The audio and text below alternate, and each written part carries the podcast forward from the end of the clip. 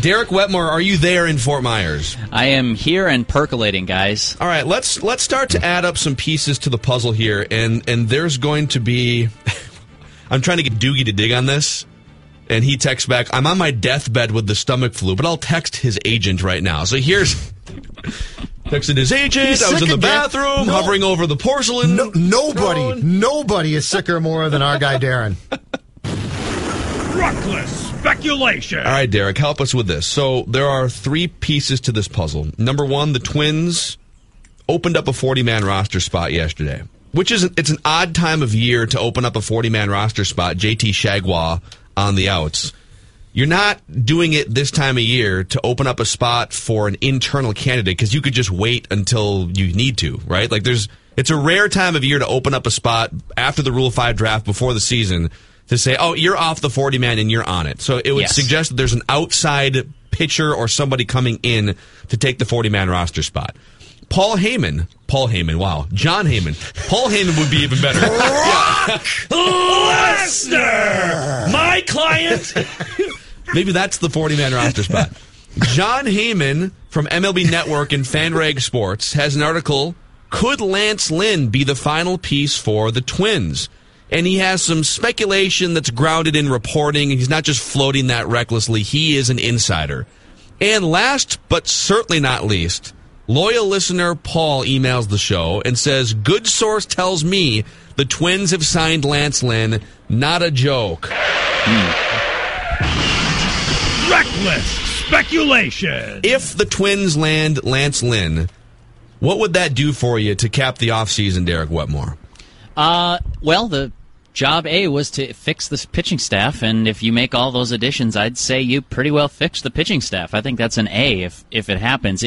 Your source, Paul, is that Paul Heyman, John's reputed brother? Well, Paul Heyman is the advocate for Brock Lesnar, the best manager in the history of WWE wrestling. And I'm sure he has sources around baseball as well. But yeah. Well, Jon Heyman was here at Twins camp the other day. I'm not necessarily tying those two threads together. But what I thought after the Odorizzi trade, and then there's the three big-name free agent starting pitchers out there, I thought that there's this...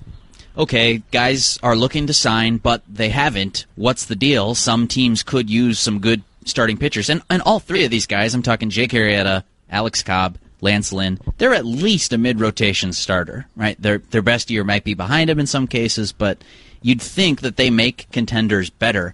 So my only thought was like, well, maybe their asking prices are just outrageous. And if you're a team like the Twins, you can just sit back and wait until those prices come down or roll into the season with the starting pitching staff that you have right now.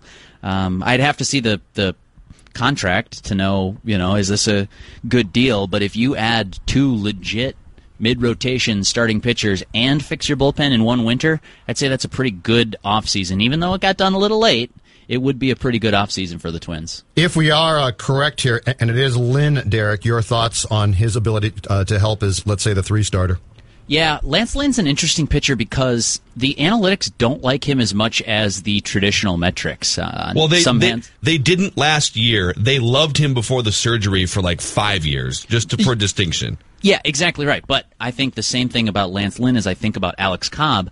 Pre-surgery and post-surgery are two different people. So we have to work with what pitches they have now, what command they've regained, the strikeout rates that they're throwing up after they went under the knife, because I think with some of these pitchers, it's no guarantee you ever get back to the same guy. So analyzing those stats pre-surgery gets a little dicey for me.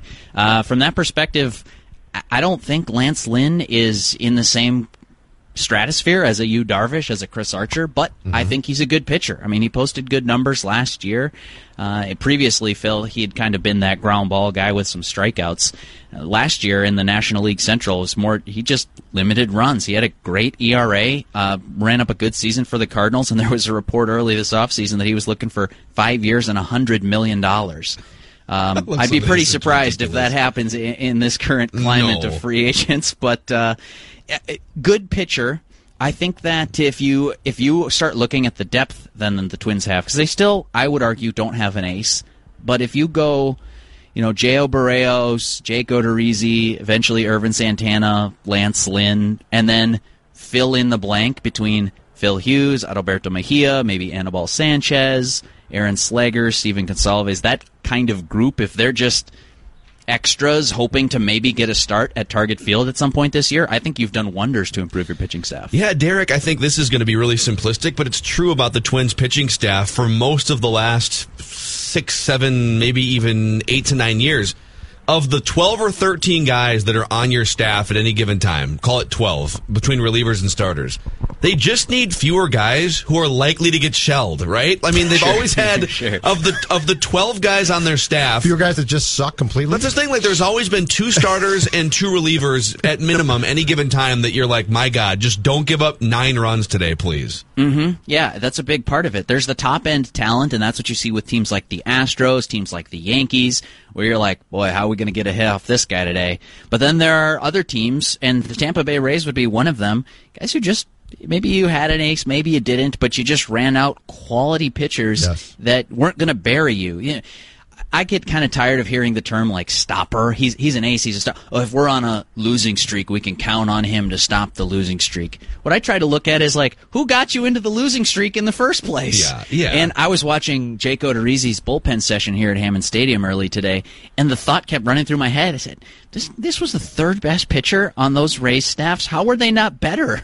How did they not win more? And, of course, we could go dive down that rabbit hole. But to have a staff like the Rays had, for example, with Chris Archer into Alex Cobb, into Jake Odorizzi, you know, and some other depth names around there, that's a formula. It's not what the super teams are doing right now, but you definitely see postseason clubs there every year that don't have a standout guy. They just have 4 or 5 really good pitchers. And what's great here, too, is if it's Lynn, with where things stand now, I could very easily see this being, what, a 2- or 3-year contract, probably max. And so basically you tell them, hey, sign here. You're going to get an opportunity to pitch quite a bit, prove yourself, and in 2 years, if that's what the deal is for, go back out and get paid. So actually, from the standpoint of the Twins, this could work out perfectly. Yeah, but I keep wondering, Judd, why do you want to rebuild your market if you're a guy like, let's take Jake Arrieta as an example. I think he's a more extreme example of what you're talking about here. He is. There's some thought that you'd say, like, oh, just go get a 1-year deal, show people that you're a good pitcher, and then bang, cash in next year. Man, if I'm in my early 30s, approaching my mid-30s, knowing what happened this winter, that the freeze was sort of put on quality free agents because front offices are all thinking similarly that, hey, we don't want to overpay for production. We could get something similar for $1 million. Yep. Boy, I don't know that I'd want to pass on my probably last great opportunity to strike it rich. My answer is simple. In the case of Jake, it's different because he's a Boris client, and I think I think they will just sit. In the case of Lynn and Cobb, I think they panic. I think that they basically say, because, I mean, keep in mind, I mean, these are people with families and wives and things, and I mean, I've covered these things before where the wife starts to say, what's going on here?